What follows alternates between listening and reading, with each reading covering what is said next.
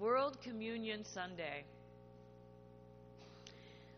Today we remember that God's vision for our world is a vision of a world at peace, a world in which all swords are beaten into plowshares and all spears are beaten into pruning hooks, and no one studies war anymore.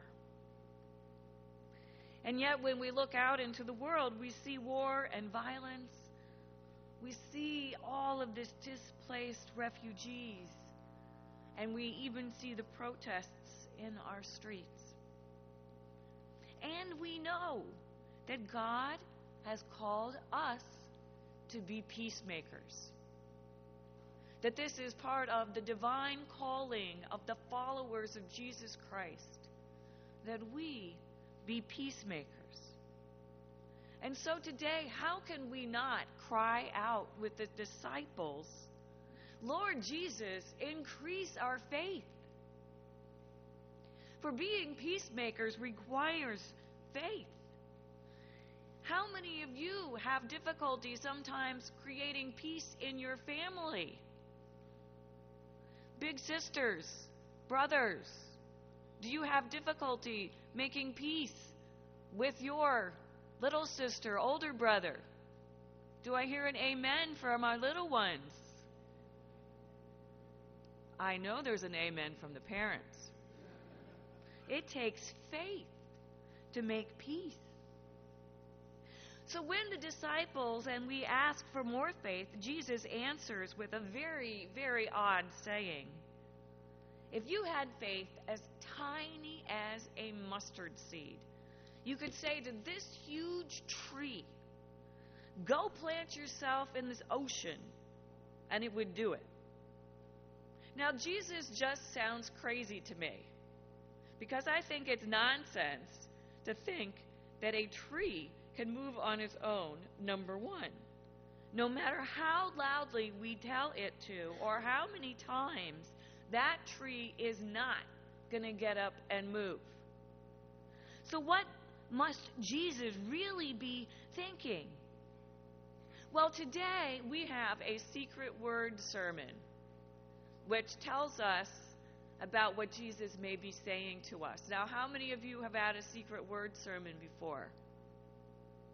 Now, you should all be raising your hands because we've done this before. But maybe you don't remember, so I'll remind you. In the secret word sermon, I give one letter at a time. And our children, raise your hands, students, raise your hands. Okay, you are going to be the ones who write down the letters as I give them to you. And at the end of the sermon, and notice it is at the end of the sermon, not if you get the word halfway through. You have to wait to the end of the sermon and then we'll say the word. Are you ready, young people? Yes, I hear a yes. That's fabulous. So, we're going to keep track of these letters. On World Communion Sunday, we have an A.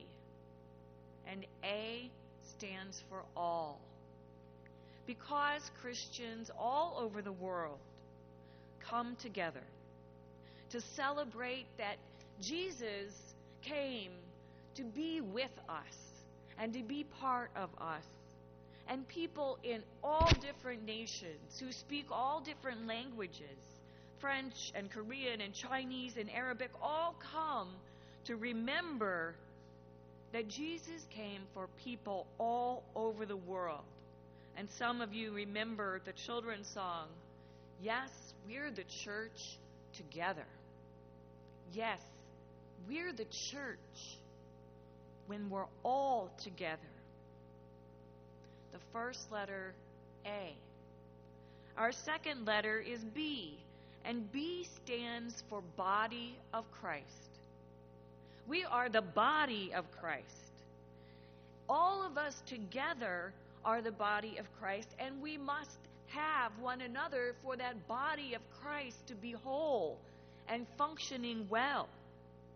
I may be the ear, but I need you to be the foot, or the nose, or the hand, or the liver. We all are part of that body, and we are all needed. Even when we think different thoughts and we perform different functions, even and most especially when we disagree, we need one another for the body of Christ to function as it should with wholeness and integrity. B is for the body of Christ. We belong to each other. Our next letter is U. And U stands for unity. Now, the oneness to which God calls us is not just all Christians around the world, and it's not just about the body of Christ. It is about Christians getting along and being one, even in our differences, but it is more. For God has called Christian people all around the world to be a witness that unity is possible for all of God's world. God has called us to bless the world in our witness of oneness, of the power of love to overcome divisions and divisiveness, to find unity in our diversity. This is a tremendous gift that God calls us to shine out to the world. We cannot expect the world to have hope in us if Catholics argue with Protestants or Protestants argue with Universalists, we must all come together. And in our different ways of seeing things, know that at the very core of our unity is the love of God in Jesus Christ. So our next letter is N and N is need. For Jesus knows that we need faith to be peacemakers, but what sort of faith do we need? Now, we know that faith is about believing, but faith is about more than believing in our heads that the mulberry tree can walk into the ocean. Our heads know that there's more to it than that. I think that what Jesus is doing is trying to get us out of our heads and into our hearts. Thinking about faith as being trying harder and harder to believe is not the faith that Jesus calls us to. The word faith in the Bible has its roots not in belief of the head, but in relationships of the heart. It's about what we love. And so our letter D is for deep trust. For the faith to which we are called is a deep trust in God's love and faithfulness. This is faith of trusting, of knowing that God is our rock, God is our safe place, God is the one in whom we can rest. And know that we will be taken care of. Ultimately, forever. We are in the arms of one who loves us forever and ever and ever. This is deep trust.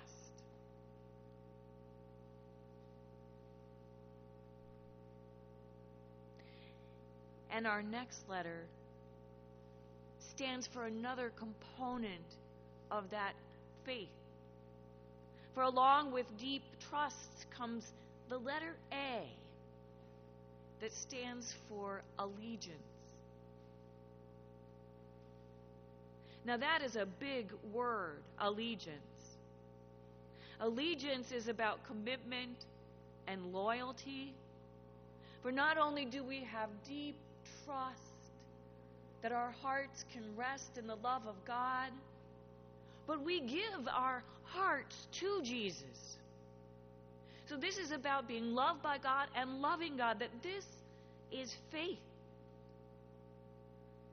In loving what Jesus did, and loving that Jesus still loves us, and loving what Jesus does, the compassion for those who suffer, and passion for justice to get to the causes of suffering. So, faith, the deep trust in the abiding love of God and the love and allegiance and loyalty to that love.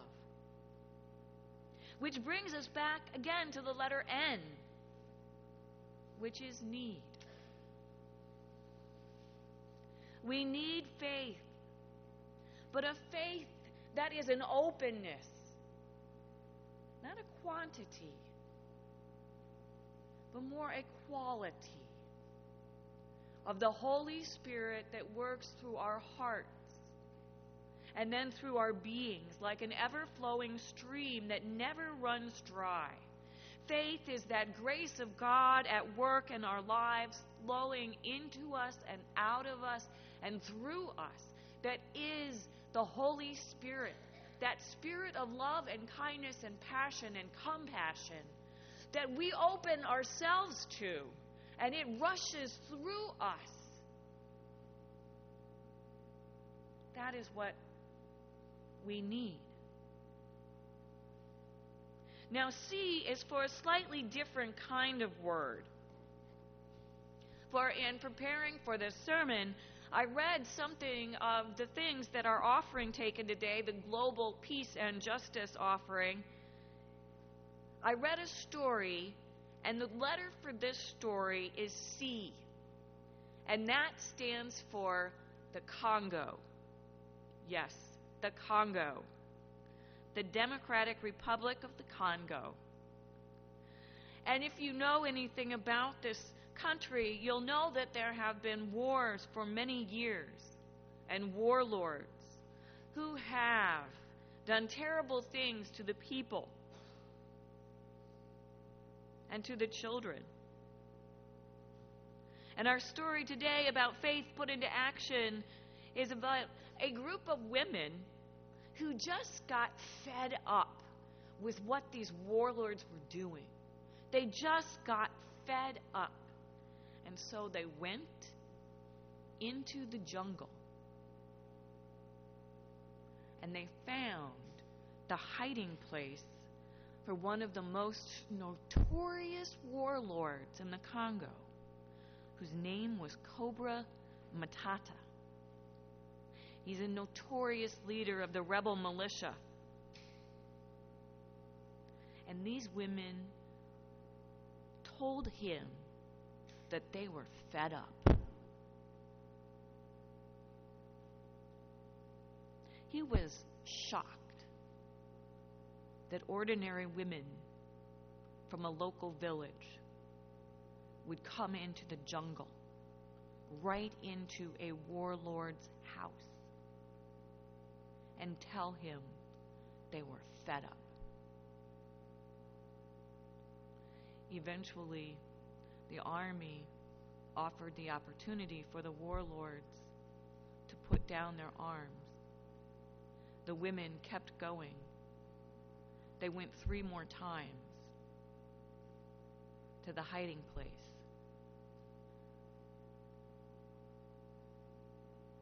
And he turned himself in in a deal with the Congolese army, as others did as well. That's part of the oneness of the church because our global peace and witness offering goes to help that Federation of Protestant Women there. We are connected, so C can be for connection, communion. These women, so small,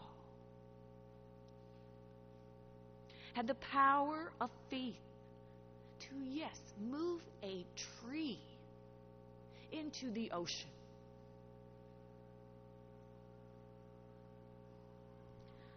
Our last letter is the letter E, which stands for enough. Enough is the assurance that God gives us enough faith to do whatever God calls us to do. It's important to know that the context of this verse is Jesus telling his disciples that they need to forgive one another and that they may, may be able, they must be able to forgive one another time after time after time. It's in this context of forgiving one another that they say, wow, increase our faith.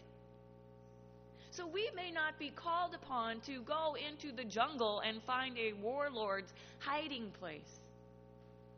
But we are certainly called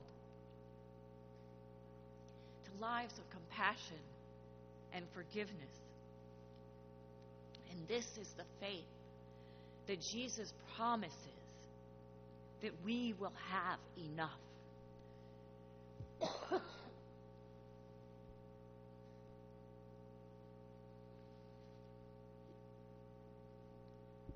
Jesus gives us enough, more than enough,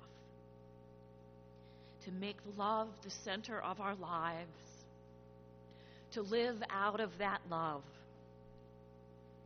and give our love in great and small ways to others. So that comes to the end of our letters, and I'm going to ask one of our young people to tell us our secret word. Oh my goodness. All together, what is our word? Abundance. That's a big word, too. What does abundance mean? Plenty. It means more than enough. Abundance means that there is a lot. A lot.